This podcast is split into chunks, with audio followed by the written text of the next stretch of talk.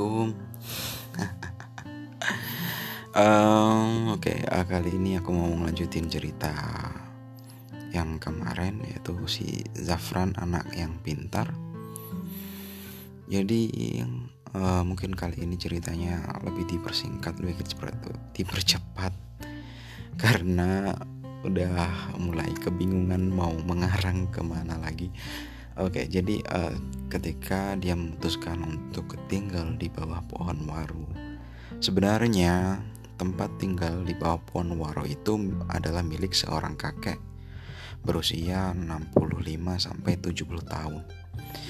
Nah, pertama kali si Zafran bertemu dengan si kakek itu, si Zafran menemukan kakek itu dengan kondisi yang sudah sangat lemah dan rentah Nah, ketika itu si Zafran yang menggantikan kakek itu mencari ronsokan dan kemudian dijual ke pengepul dan kemudian setelah dia mendapatkan uang dan kembali ke bawah pohon waru tersebut dengan membawa beberapa bingkisan makanan untuk merawat kakek tersebut.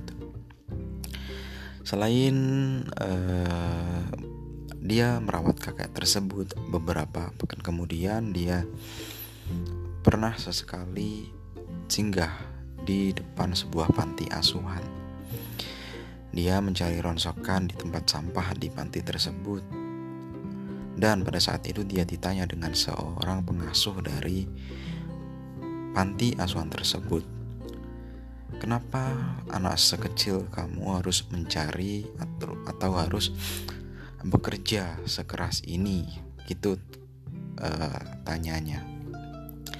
Kemudian Zafran menceritakan sebisanya mengenai bagaimana kondisi hidupnya. Dan kemudian uh, si dan kemudian seorang pengasuh tersebut menawarinya untuk tinggal di panti asuhan. Namun si Zafran menolak. Tapi dia tidak uh, pergi begitu saja, namun dia malah bermain dengan ikut nimbrung atau ikut bermain dengan anak-anak panti asuhan. Dia menang, menyenangi teman-temannya yang ada di panti asuhan berbeda dengan ketika dia akan disekolahkan ke Taman Pendidikan Al-Quran oleh si Davan yaitu adik dari almarhum ayahnya.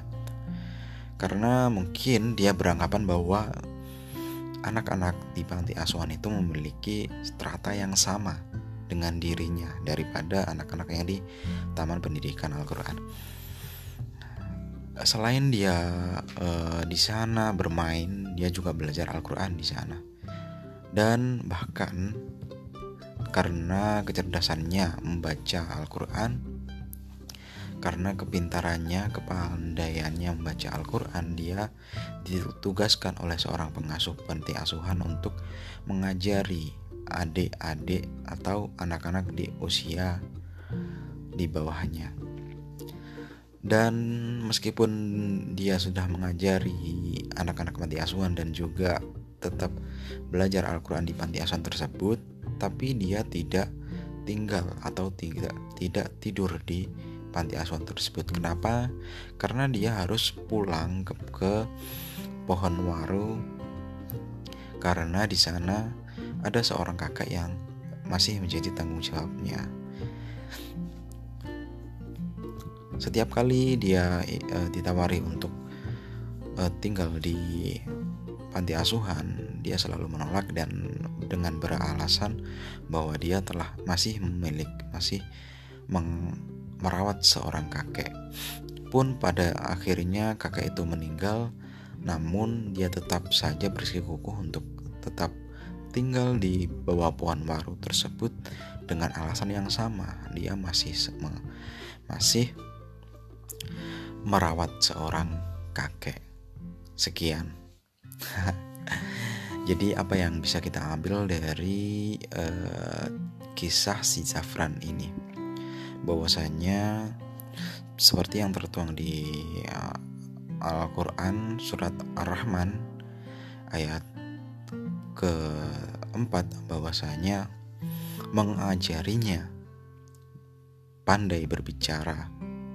Dan Allah yang mengajarinya pandai berbicara. Itu bukan hanya sekedar berbicara secara lisan atau mengungkapkan melalui perkataan sesuai dengan benak yang ada di dalam pikirannya. Namun mengajarinya berbicara ini lebih luas lagi bisa diartikan mungkin bisa diartikan sebagai uh, sesuatu bimbingan yang diberikan oleh Allah Subhanahu wa taala kepada seorang anak yang dari kecil memiliki lingkungan dan uh, diajari dan didekatkan dengan Al-Qur'an. Seperti yang cerita sebelumnya bahwa si Jafran ini sejak kecil di uh, berada di lingkungan yang dekat dengan Al-Quran. Bahkan ibunya adalah seorang hafid.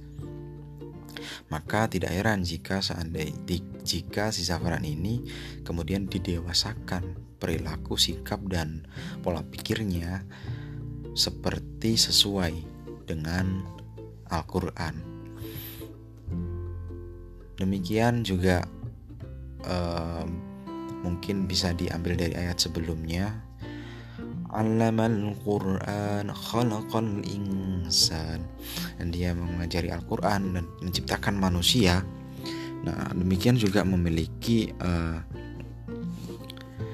poin yang paling penting poin yang penting dalam cerita kali ini. Jadi Allah lah yang kemudian mengajarinya Al-Quran dan menciptakan manusia dan kemudian mengajarinya pandai berbicara. Demikian ketika uh, melalui tidak melalui seorang yang membimbing yang mampu membimbing maka Allah lah yang membimbing anak itu karena memang dari kecil sudah dekat dengan Al-Quran. Maka hikmah yang dapat diambil maka eh, maka hikmah yang tidak di, dapat diambil yaitu bagaimanapun juga dekatkanlah diri kita dekatkanlah keluarga kita dekatkanlah semua anggota keluarga saudara kita dengan Al-Quran agar kita tetap taat kepada perintah-perintah Allah Subhanahu wa taala dan memiliki perilaku, sikap dan tingkah sesuai dengan apa yang telah diperintahkan oleh Allah Subhanahu wa taala.